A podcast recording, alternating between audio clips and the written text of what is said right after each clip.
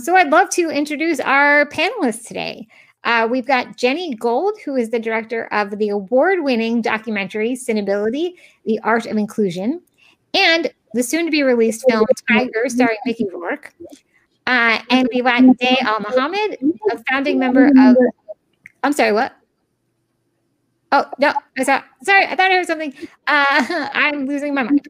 Um, uh, Day Al Mohammed, uh, the founding member of Forward Doc, the documentary Filmmakers with Disabilities, and the recent documentary about a little known regiment of disabled soldiers in the Civil War, the Invalid Corps. Thank you guys so much for being here.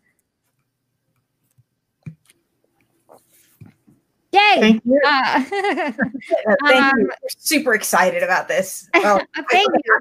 Uh, I'm really excited to have you guys. Um, so uh, let's just uh, kind of dive right in.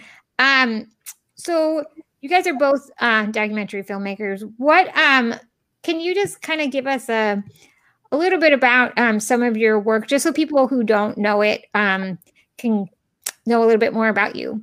Um, why don't you start? Sure. Uh, I actually, um, I, my regular life, actually spent 15 years as a lobbyist and a policy advisor in Washington D.C. working on disability issues. And and anybody who's dealt with lobbyists and policy, you know, a lot of that's just people making stuff up, right? so um, yeah. what I found in my free time is I did like making stuff up, and I started writing fiction. And then from from there, I started looking at. Um, I, I, wrote some books, uh, a couple of fictional pieces, um, and then I I found. Um, uh, uh, uh, and I actually started writing for film. But then I found this story, um, and and it was about um, you know everybody knows the story of the Civil War, right? I mean, we we've seen it for years and years. Thank you, Ken Burns.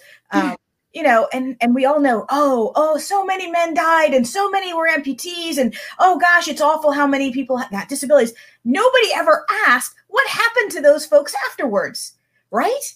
And the, and the fact was they were so low on manpower, right, during the Civil War that rather than send them home, they created entire regiments made up of people with disabilities. So not just one, there were 23 separate regiments. We're what? talking over 40,000 men with disabilities were put into these regiments and actually did amazing work.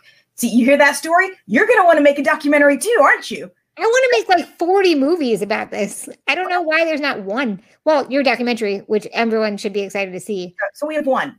So there need to be a lot more folks. You hear that out there? I mean, we got to start somewhere, right?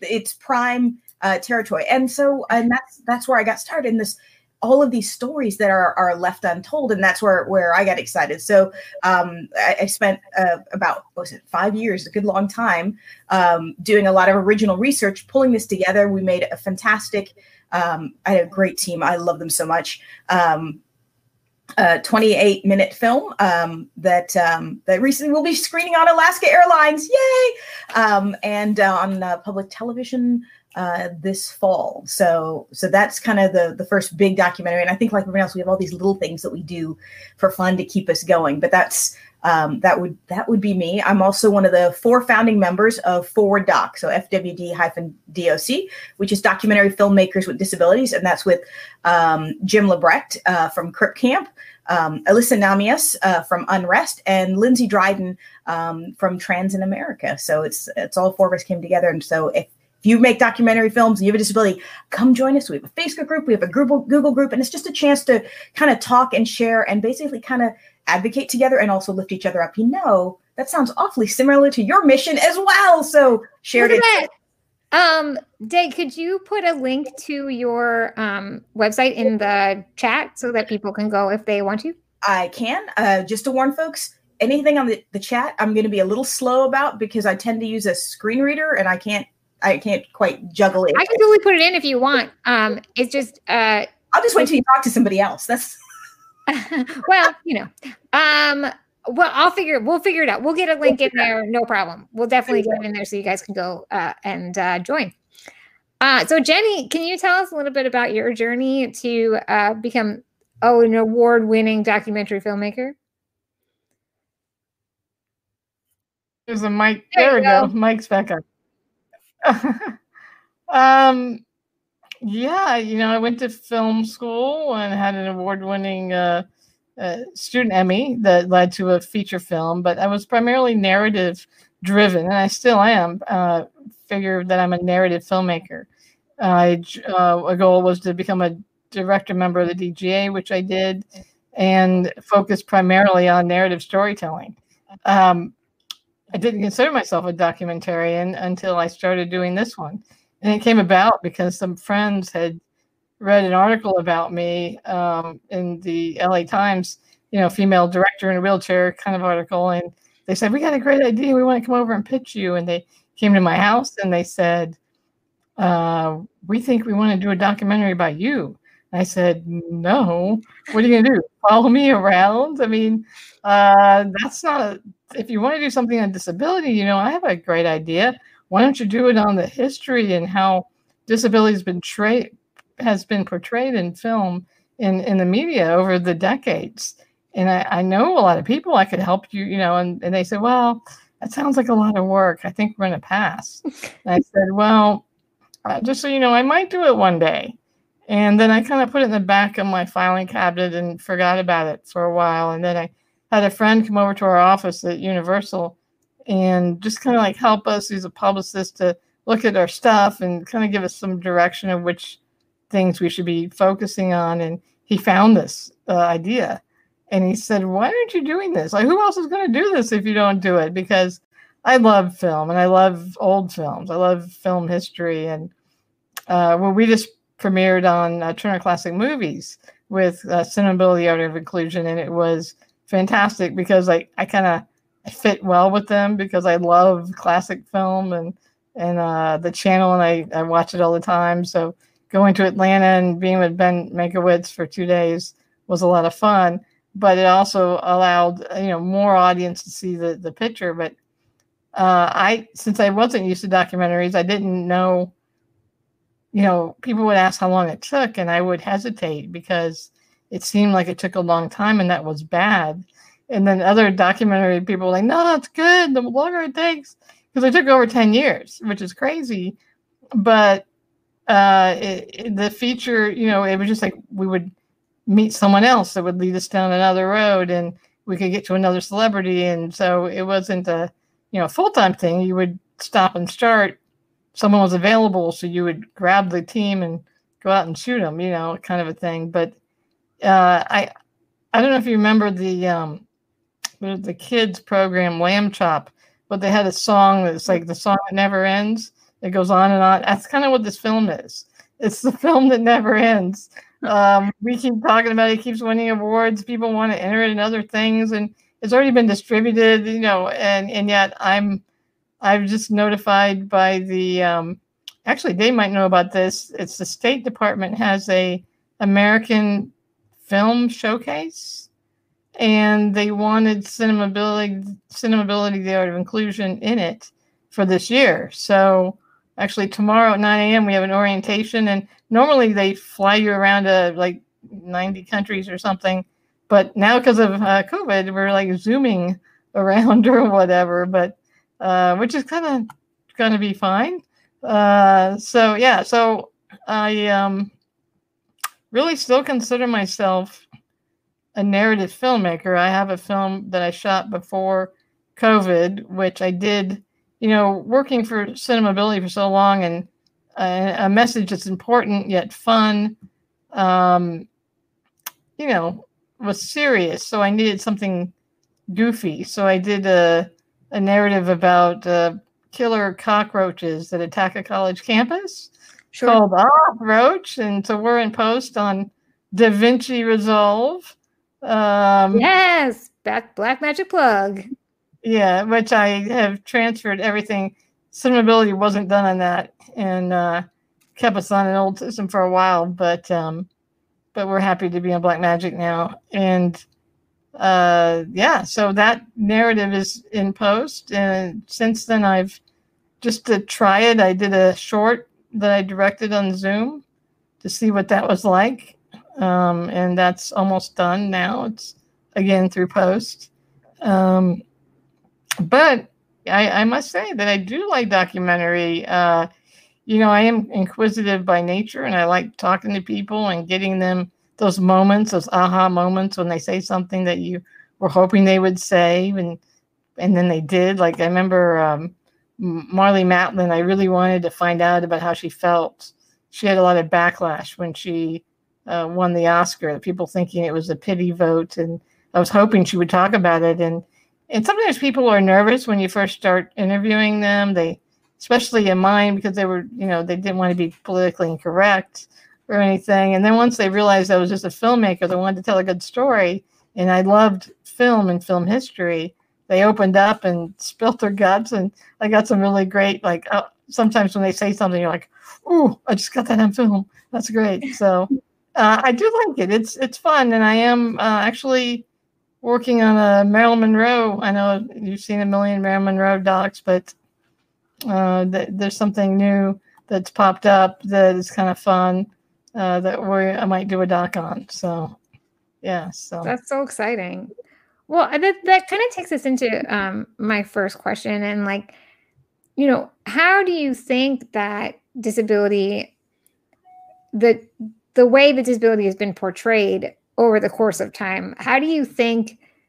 Um, do you think we're in a better place now? And how do you think that we've come a far way, or have are we kind of just gone a little tiny bit forward and we've got a long way to go? What kind of where are we? Where are we at in the narrative right now? Um, me or Day? Uh, Jenny, why don't you start? This is your um, uh, this is your wheelhouse.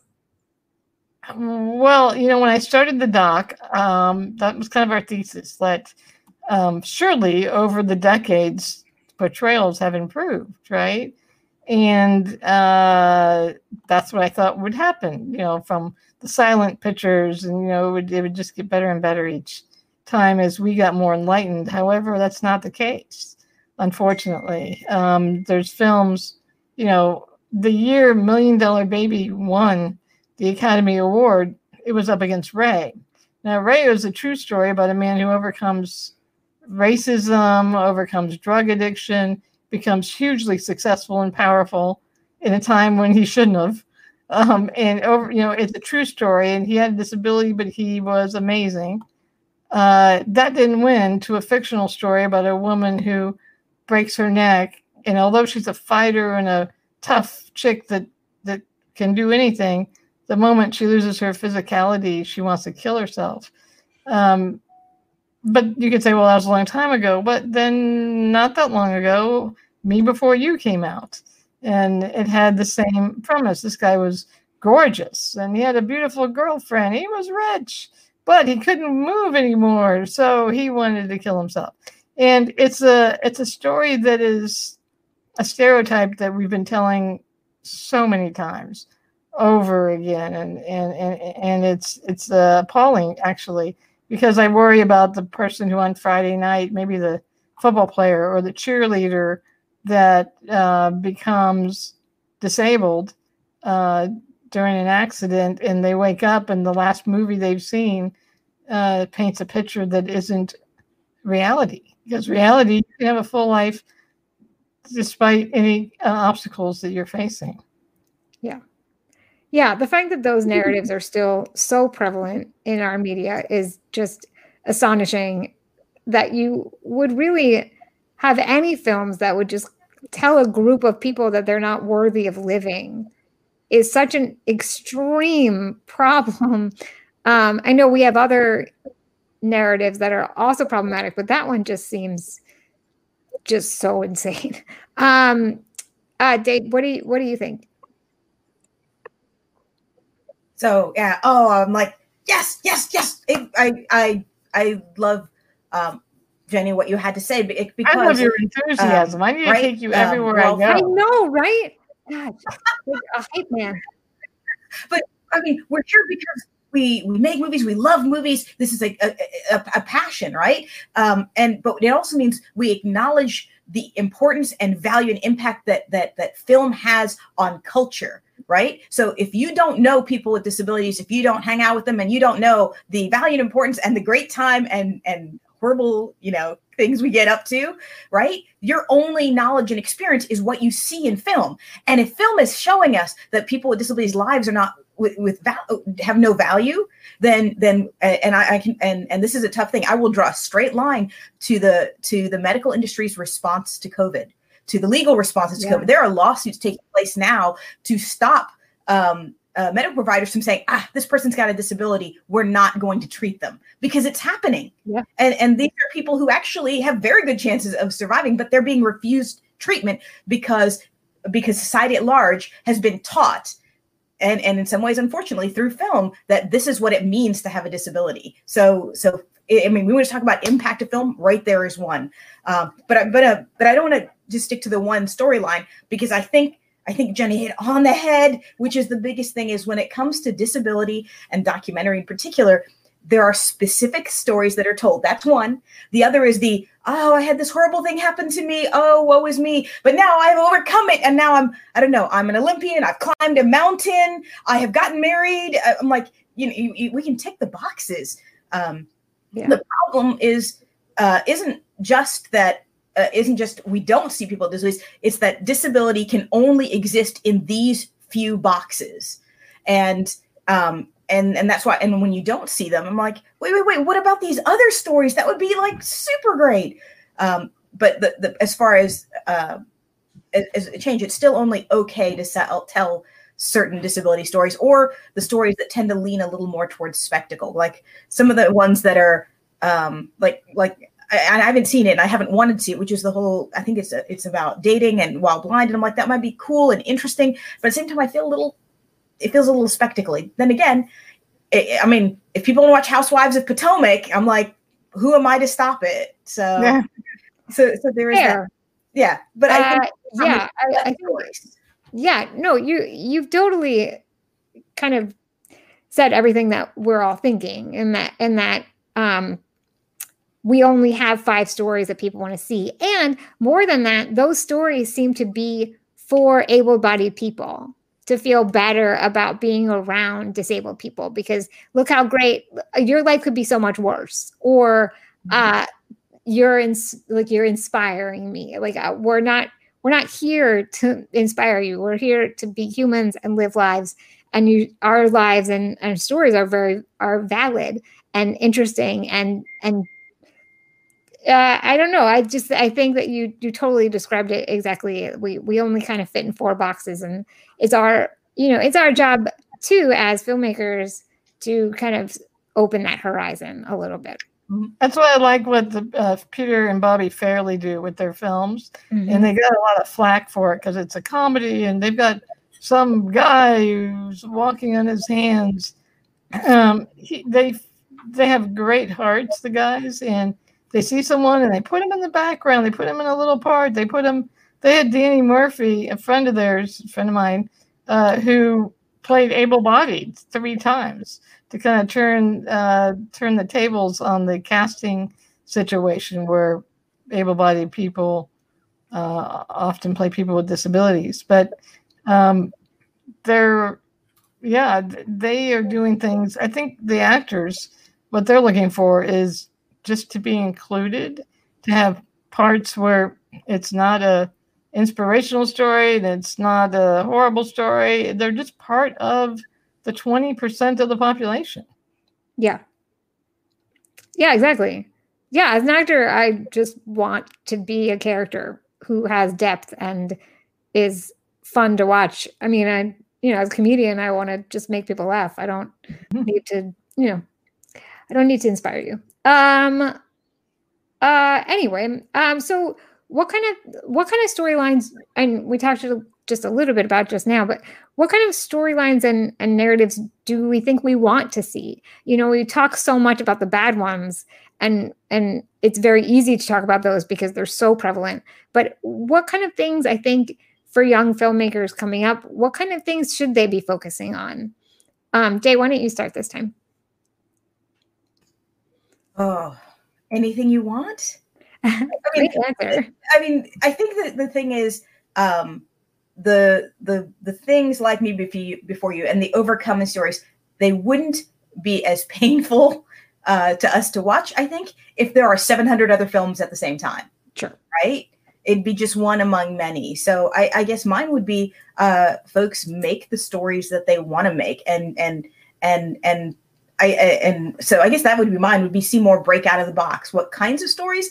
Um, would depend on their interests. Like mine are all gonna right now are probably gonna be more history related because I'm a big old history nerd. So I'm all about um, you know the Invalid Corps. I'm all about um, uh, putting together the story of Gouverneur Morris which if you have never heard of him, he's one of the big old founding fathers, right? And everybody thinks founding fathers with their starch jackets and their little white wigs. I'm like, let me tell you, you know what this who this guy is? This guy was a player. Mm. So he had his wife, and then he had a mistress. Then he had this girlfriend, that girlfriend. He was missing a leg, and the story was he he lost his leg in a cart accident. No, he lost his leg jumping out of a second story window because an angry husband was chasing him down because he was having a good time with his wife. What? Right? And referred to as the penman of the Constitution. I'm like, this is a guy with a disability, major influence on this entire country. Instead, we get the starchy founding father. No, I want to hear about the guy who was a playboy way back when. That's hundred percent. Did he hang out with Ben Franklin? I feel like they would have a good old time together. Kind of makes you wonder, right? But he yeah. Did, he did go to Paris also and have the same kind of good time. So you never know. Yeah. Um, but a buddy comedy with that guy and Ben Franklin. Where where is that movie? Yeah, that you know, yeah, Ooh, that, that would yeah, be write it down. where they wake up and like, what happened? And I'm like, yeah, that's the hangover. Only way back when. Only in in olden times. There we go. Um, so I, I, you know, it's finding those kind of stories where it's well, it's a disability story, but it's not about the disability. It's about this guy having having a good old time, and I think that's it's finding out what interests you and then going that that route. Um, and and that way it, it has that original um, feel to it. And I think that's the difference it makes when you have people with disabilities who aren't just consultants. Because at least now, because of the diversity push, everybody's like, oh, we should get a consultant. I'm like, consultants don't necessarily have power. They don't have editorial power. They can't say, don't do that storyline. That's awful, right? right? You, you, should have people telling their own stories, and um, and I think that's a one of the biggest key things is to encourage and, and empower people to do that. So I'm going to pause and punt it to Jer- uh, Jenny. like I'm sure you have a lot more to say on that. Um, yeah, I mean, I think the more stories we tell that are interesting, that are of you know people, whether they're real or fictional, but just that they're not stereotypical. You know that they're three dimensional, that they're not uh, same way you know that we've seen in, in other minority groups. We need to to have a seat at the table. And a lot of that will will happen if we get more filmmakers that have disabilities and and understand, you know, more, uh, so that nothing about us without us kind of a thing. Um, you know, when I first went to film school, like you know, I double majored, so I had RTV uh, classes, and in the control booth where you had to do live switching and part of the you know testing and stuff had a stair. So they had to put a ramp. I felt like everywhere i went i was like making people put ramps in and you know um, kind of trailblazing. But uh, hopefully people after now uh, and you know a lot of it's because of the equipment the changes. You know we have 4k camera capabilities in our phones which is insane right? And everyone there's really no excuses. You know when i was uh, doing it, you had to have a 16 millimeter camera and film, and you had to process it. You know, it was a lot harder. Um, so now um, it makes it easier to tell your own stories, but it always comes down to what's on the page. You know, is it a good story? You know, is it something that people want to, you know, spend two hours of their life uh, watching? You know, and I think that um, you know, there was a film that I just loved. Um, what was the film about the women that went to uh, NASA? Uh, shoot, what's the title? I'm like Hidden Figures. Wait, what? Hidden Figures. Hidden Figures. Thank you. I, I know the producer. I both times. That was pretty impressive. I, I love the film. I, you know, it was a fantastic film. And there's a scene at church, um, like a church picnic, and Mm-hmm. They don't have anyone there who like maybe has a limp or you know um, has a seeing eye dog or you know nobody in a disability and the film was about you know kind of inclusion and a, a really great story and it's like they could have just had someone in the background because I, I always tell the story about um, um, you know Jurassic Park uh, recently did one. There was like a theme park, and when you go to a theme park, you're going to see someone in a wheelchair. You're going to see some people with a disability somewhere, right? So we were just fighting for our right to be attacked by pterodactyls like everybody else. Because I mean, in that film, even Jimmy Buffett has a cameo, but but nobody with a disability. It's not reality, Right. and and it doesn't hurt. You know, um, growing up, one of the films I loved was one of the Friday the Thirteenth that had a a boy who was a teenager like everybody else. He was making out like everybody else, and he got an axe to the head like everybody else. And that was cool for me because it wasn't a inspirational porn. It wasn't, uh, you know, something that made me cringe. It was just a regular guy. So that's what I'm hoping that, you know, more opportunities for actors, but also, you know, better stories being told that can, um, can like like like Day said, you know, if you don't have someone in your life with a disability, it's unfamiliar, right? So if more people with disabilities are writing stories, you know, that are not stereotypical, then then we'll have a bigger impact and uh, get involved in the film business. Right now, I think I'm the only, I know I'm the only female wheelchair user at the DGA. Um, not that a lot of women are directing anyways. You know, that's a problem alone, you know. It's- but- that's its own issue. um, but then when you add on other things, you know, people are like, I read an article once that said, I'm talking about casting an actor. I don't remember what the show was, but they didn't want to use someone with a disability because they might get tired. And I'm like, Yeah, I've heard tired? that. I'm sitting in a wheelchair. I, you know, I could I could go like longer than anybody else because I'm not running around. Exactly. could, my my battery will go, you know, further than they will. You know, I do 18 hour days. What are you talking about? Yeah. Um, that does bring up the point of the fact that does the, does the film and the documentary industry have unrealistic expectations right you have to start as a, as a pa and work your way up and do the run for coffee do 80 hours a week i'm like this is bullshit it doesn't make a better film when you have everybody exhausted Right. Well, so you know, I learned quickly uh, in film school that I wasn't going to take that route. That I wasn't going to be a PA.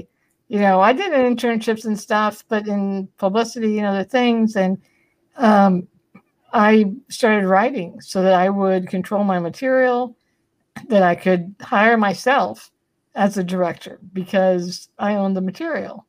Um, so you had to become a producer and a, and a writer, you know, um, and I edited for other people. So I became an editor because I was just, uh, you know, good at it.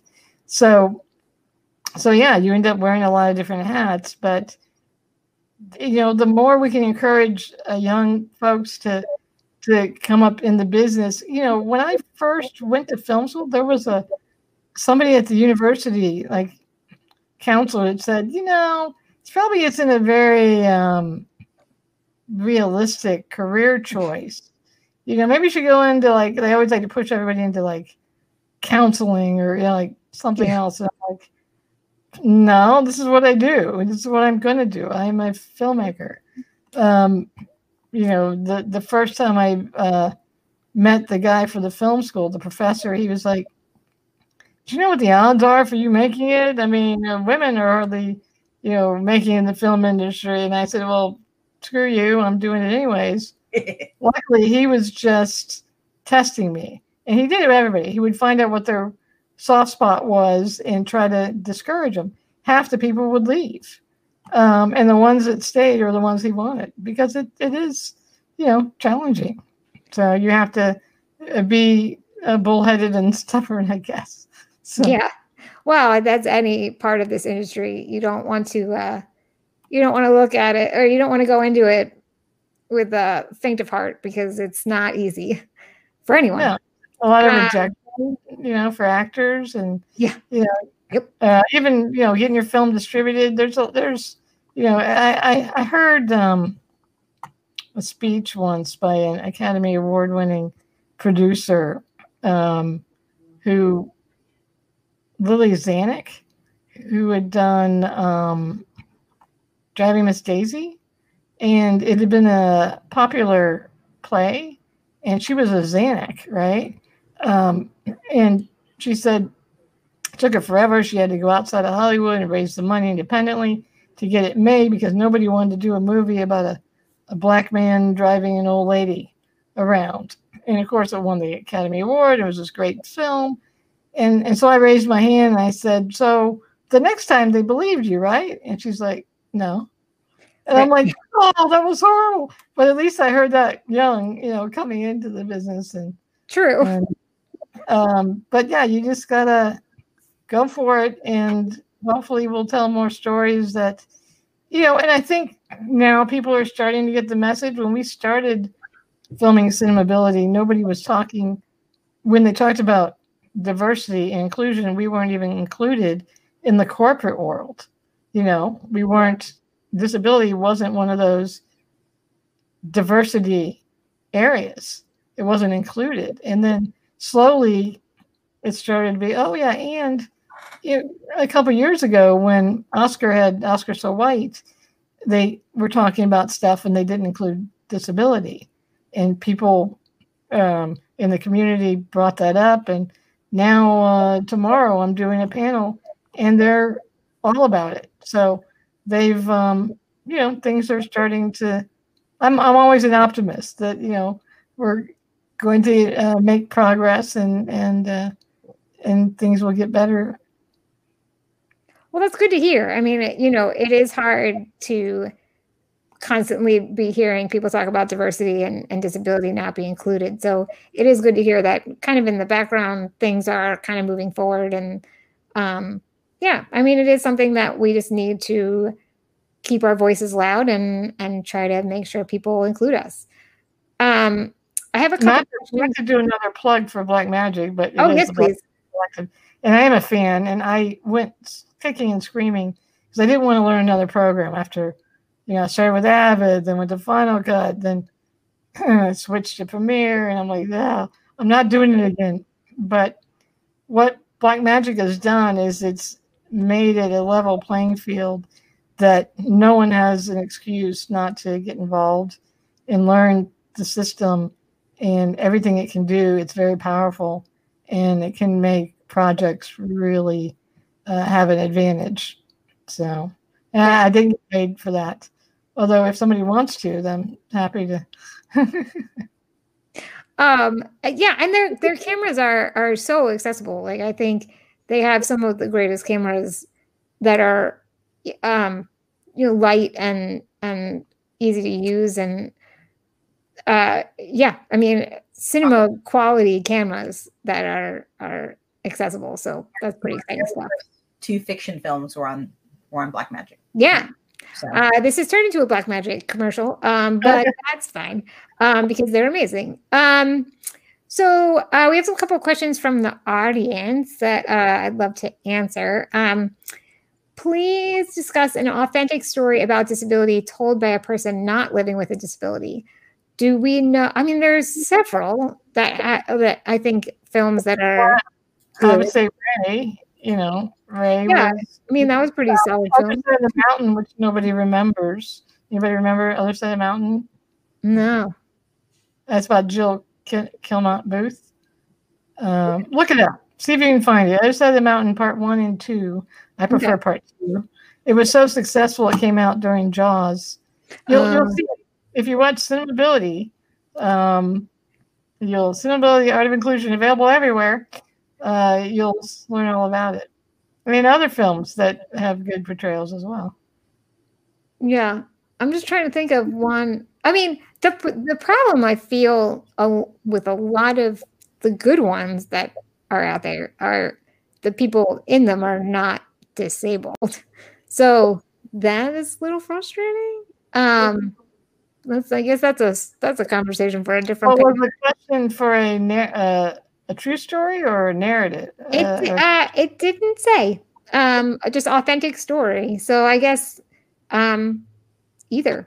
I mean, there's a lot of there's. I mean, Crip Camp obviously is one of is should win an Oscar because uh, it's one of the most brilliant stories. Um, but that I mean, that's a true story, and but that was told. I mean, Jim was the director, so and yeah, the question is what not told by someone with a disability, right? So I, well, the reason I, I said, I the reason I said Ray is that um, Taylor Hackford told that story, And right? But that, but but then Jamie Foxx is not disabled, so that's a little frustrating. Right. And I'll also give a poke that Crip Camp Jim co-directed. Nicole Newnham actually is the other director, and she actually does not have a disability. Oh, yeah. What was actually really great, and this is one of those things that we you, we start to look for is look for, um, especially in documentary uh, more broadly, is is folks you can have folks without disabilities make a good disability film just Absolutely. like outside community. But the, the trick is, are these folks coming in making films with the community and they aren't being like extractive about it right? Because we've seen that. They come in um, and they'll do some sort of trauma porn because unfortunately baltimore which is not far from me has, has been a huge victim of they'll come in and talk about oh the streets of baltimore you know the, the the horrible things going on there Ooh. and then they'll they'll film they'll talk to me and then they'll walk away. And and then there'll be all the stuff related to the film and the filmmakers and nothing um, with the folks there. It wasn't done with them, so it's done with a very much this outsider lens. Um, and I, I, think it's not actually not the first time Nicole has worked with outsider com- with communities, and so she's done a very good job with that. And so partnering her with Jim, working together, I think that's part of what made Crip Camp so successful, and where it isn't pulling out from the community, but it's actually kind of engaging and embracing and continuing to do that even after the making of the film, um, which is which is harder to hard to do. Um, so um, yeah. Uh, also, um, there was a film that came out a couple years ago, I think, at this point. Um, uh, Peanut Butter Falcon, which was not directed by a person with a disability, but um, was made with the lead character uh, who has a disability. Um, well, also and, Wonder. If you ever saw Wonder. Yeah, but that's also that kid is not um, disabled. Um, like he is in the movie, I guess, but uh, not. It, played by I don't forget who it was played by, but um, but Peanut Butter Falcon is uh, the lead character is actually authentically disabled and is an authentic story, and it's not. I don't think it's an inspiration. I mean, it's it's a great movie. I think that I I would say that would probably be the one that I would think of most recently that was directed by um, an able body guy, um, but mm-hmm. told an authentic story. So I think there's there's this ongoing tension be- between the idea of all right, and, and, we see this narrative in documentary, the idea of all right, or at least in narrative in particular, all right, does uh, uh, or is the is, is an authentic disability story? Does it talk about an actual um, life in a way that's realistic and meaningful and not the over the top stereotypes? Uh, yeah. Actually, cast somebody with a disability in that role, and then the thing is is the is the is the crew, the director, the people who have the power. The making of it have disabilities. And sometimes you'll get all three, and sometimes you'll get one of the three or two. And then the question is, what are you able to live with? Um, so, and people have different things that they're fighting for. To to uh, kind of put a frame around that, I started. Yeah, are you familiar with the? I'm sure you are the Bechtel test. Bechtel, which I always pronounce her name wrong, and I apologize. Bechdel test. Uh, but you all know what it is, right? Uh, are two women talking to each other about something other than a man in a movie, and most films fail.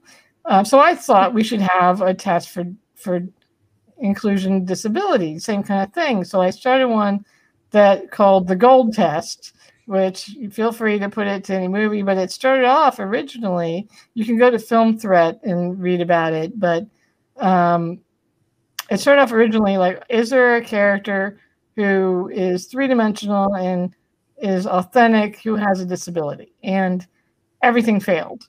You know, it was like 99% didn't. So I had to lower the bar.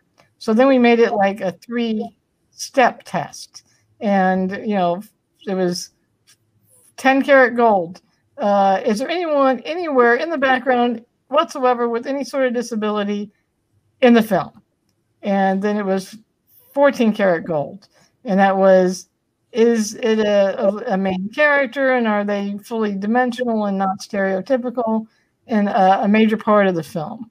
And then 24 karat gold was is that character also played by a person an actor with that same disability? Um, so he kind of gave it a three tier uh, situation for it, and um, I'm I'm probably it's written clearer than I probably just stated, but uh, the idea was, to, to my thinking, even if it's not played by an actor with that same disability, if the story is authentic, that's a, a good step, and we shouldn't ignore those because there's so many that you know if we're not included at all, which, like I said on on Hidden Figures and and uh, Jurassic Park and so many others, if you're not included at all, then are, how do you exist in that world? How do people see you for the if you're going out for a job when they, you know, everything they see, you're not existing. You know, sure. if you don't exist in, in media, you know, same thing you could say for news reporters and, you know, um, other people that we see. Game, I for a long time I wanted to do game shows because, you know, we I never saw myself represented in any game show ever. Yeah. I think they're starting to change, maybe. You know, um, I heard somebody was on Price is Right, uh, maybe. Who was oh, yeah, she was. Yeah, yeah, yeah. So I'm like, yay, I missed that, but fine. you know, um, she won a treadmill, just as yeah, I remember that. The funniest thing of all time. Hey, you know what? She, it's a start. You know? I know. It was super funny about it. She's great. Uh, uh, yeah, it was. Great. Uh, Sell that thing. Uh, make some money, but right. uh, you got to pay taxes on it. Welfare. Uh, a friend of mine won a car and couldn't drive it for five years because he had. But anyways, uh, we digress.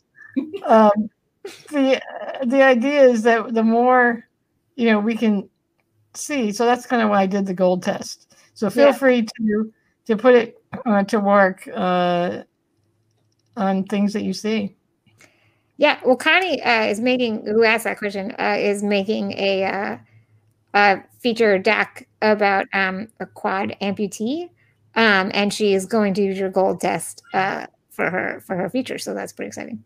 Uh, it's already in the works, Jenny. Mm-hmm. Uh, TM that thing. Um, all right, so we have one more question, and then I think that would be towards the end. So, um, do you think that um, a societal move to understanding the social model of disability versus the medical model would be beneficial in making art.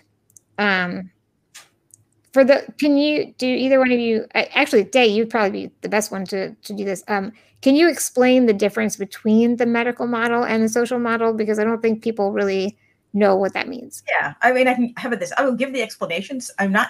I, I'm one of these people who goes. I'm even not sure that it flies as well um, as people think it does. Uh, so True. for years and years, the traditional model on disability is is, is what we're taught. Um, let's say what would be taught in medical school. It's a deficit.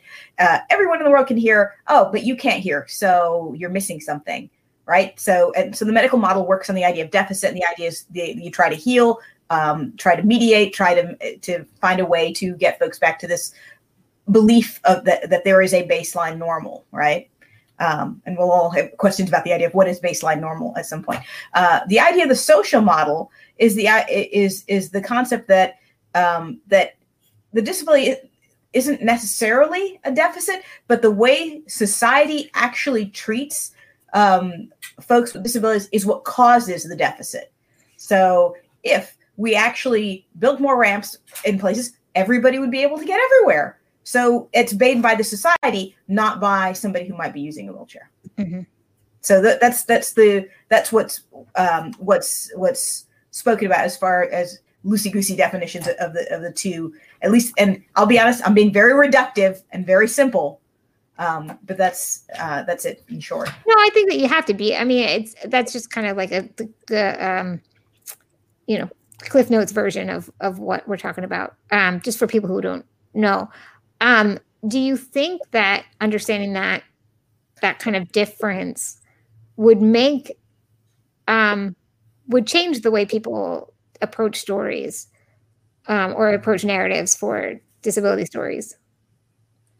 So I, I can tell you mine is I'm like, eh. yeah, and, and part of it is because you're at and i'm like and you can try but i'm like for the general public it is a very big hurdle to push and I'm I'm not sure I want to uh, push. I'm like, I don't want you to spend time worrying about different models and theories. I want you, and this is, this is where I'm going to lean into what Jenny said. Talk about what's a good story, yeah. right? Um, part of the reason Ray was so much fun, right, um, was because it's not actually about blindness. It's about this freaking amazing musician who was a bit of an asshole, right? Um, and and the racism and his time period and the women in his life and the drugs. It's about all these other things. Um, way back when um, I love Murderball. It was like the first documentary because if you look at it, it's not really about a, a bunch of guys in wheelchairs. Um, it's a it's a sports documentary, right? There's the bad team. Here's the good team. Are we going to beat the team? they're they're not about disability, but they they are, but they aren't. Um, and those are the stories that make the difference. And that's not i mean you can argue social model medical model but it's about the stories and those stories are, are kind of cool. Disability is a part of it and it and it helps build the structure but it's it's not about this person's disability and overcoming it because that becomes the core of who they are. Whereas these other stories yeah it's a part of who you are but it builds into everything else. And that's what makes a good story that that that works really well. Um, like if, if we had to go, all right, hey, can you name half a dozen of those overcoming stories? Well, I'm like, well, no, we know we've seen dozens of them. They're very popular on Lifetime as well, you know, but you don't Still, remember. Yeah, but you don't remember any ones standing out as being an amazing film because they aren't. They're very one note, right? You overcome, you're done. They, they fit the stereotype box. That's not that's not amazing storytelling. Amazing storytelling is where you get into these other things. So or be eaten by dinosaurs. Yes. That's the dream. Uh, yeah, I, I totally agree with that. Uh, well, you know, uh, what people forget, especially, um, you know, we don't think about our disability every day. And it's people, when the story is being told by someone who doesn't have a disability, they think that's what your main concern is. Yeah. But our main concern is love and work and, you know, what we're gonna polish our nails with or what we're gonna eat for dinner. You know, we're not thinking about disability. Do we think about it sometimes if we come up uh, against a hurdle? Sure, but but that's not the focus because you're three dimensional. You know, you have a full life. I mean, look at uh, like Ben Lewin's films. You know, uh, the sessions, and he is a filmmaker with a disability, and he had to cast an actor with who was able bodied for that role for a lot of different reasons. One is funding. You know, funding is a big deal. And so, you know, but he hired a lot of actors with disabilities around that, you know, and that was a fantastic film about an interesting story that not necessarily uh, had, you know, you could have told it a lot of different ways, but he does it with a lot of humor and and uh, captivates an audience, and that's what we want to do. You know, people are always shocked that like when they hear documentary a lot of people are like eh. they hear disability they run for the hills. And frankly in the past i would have too you know? And so when i did cinemability i wanted it to be fun you know? Peter Farrelly told me i got more laughs than some of his uh, comedies. And i actually counted one day and i get like nine which is important because i want you to get the message through enjoyment, you know, because you're not going to get it by taking a pill. That's un, you know, a lot of times, you know, we'll see something about someone who has some sad situation, and it's you know, you know that story of that you know situation without uh, being a good entertainment. You know, if you want to reach people, especially in a large scale outside of the community, although the communities were quite large, and it is hard to even to you know look think of all the noise we have in the industry uh, that's trying to get our attention between social media and all the different channels that we have now. To get stories out there uh, so that we're included you have to have a good story. Yeah. Yeah. And i think that that um we're we're getting towards the ends but i think that the um i that's kind of the point, right? Just make a good story and then people will watch. I, I, think, you know, don't focus so much on on whether or not it's passing um I, I don't I don't know what I'm saying. Um, but just make a good story and make something that you're proud of and that you're interested in and and that will come across as well. I think because right. you guys both made something that you're passionate about, and that you created art and and it's beautiful and wonderful and fun to watch. So, you know, at the end of the day, just make something cool. Uh, this is what we're teaching you. Nothing else out of this panel. Make something fun uh, with your 4K phone. Um, all right, great. Well, uh, you guys both uh, plugged. Um, do you have anything else that you'd like to plug uh, before we head out? Any final last words? Just, you know, tell everybody to you know go to check out the gold test and put it towards your projects, and then you'll be able to, you know. And where can they find that again? Um, it was on. Uh, it's been articles in Film Threat magazine. Film, Film Threat, Threat magazine. All right. Go look uh, up the gold test on Film Threat magazine. Gold test, and hopefully it'll become a thing. Thing. And, and if you haven't seen it, see Cinemability. It's available everywhere. Every streaming service, right? Yep. Great. Love it. Awesome. Uh, Day, how about yourself? I'm actually going to give uh, one more first. So for those of you out there who who are making documentaries, thinking about making documentaries, just getting started or just getting done with years of experience, I'm going to give a pitch for uh, documentary filmmakers with disabilities Forward Doc. There are 140 of us right now actually and so our goal is to kind of grow and keep pushing. So we've been we've been talking to folks at the international documentary association um, at sundance at a variety of different groups saying all right what are you doing? One for access but two also um, to, with regard to connecting with networks because i like what you said chan go out and make it but the second part of that is filmmaking is is never really a solo thing really. It's getting a good crew and people to to join you in it, it uh, you know good film is is a wonderful wonderful um, team of people. Build that team because guess what? They will they will slap you upside the head when you start to do something stupid right? And it makes sure that you guys get the best product um, out there. So um, come come join us uh, at Forward Doc, meet some peers, you know, network, get a chance to find some opportunities, and also to get some folks who can help um, push you along the way. That's such great advice. Yeah, find your tribe um, who will tell you when you're doing something stupid. Um, well, thank you both so much for being here. Um, thank you all for watching. Thank you, Blackmagic Collective and Sigma. And uh, we'll see you in 2021.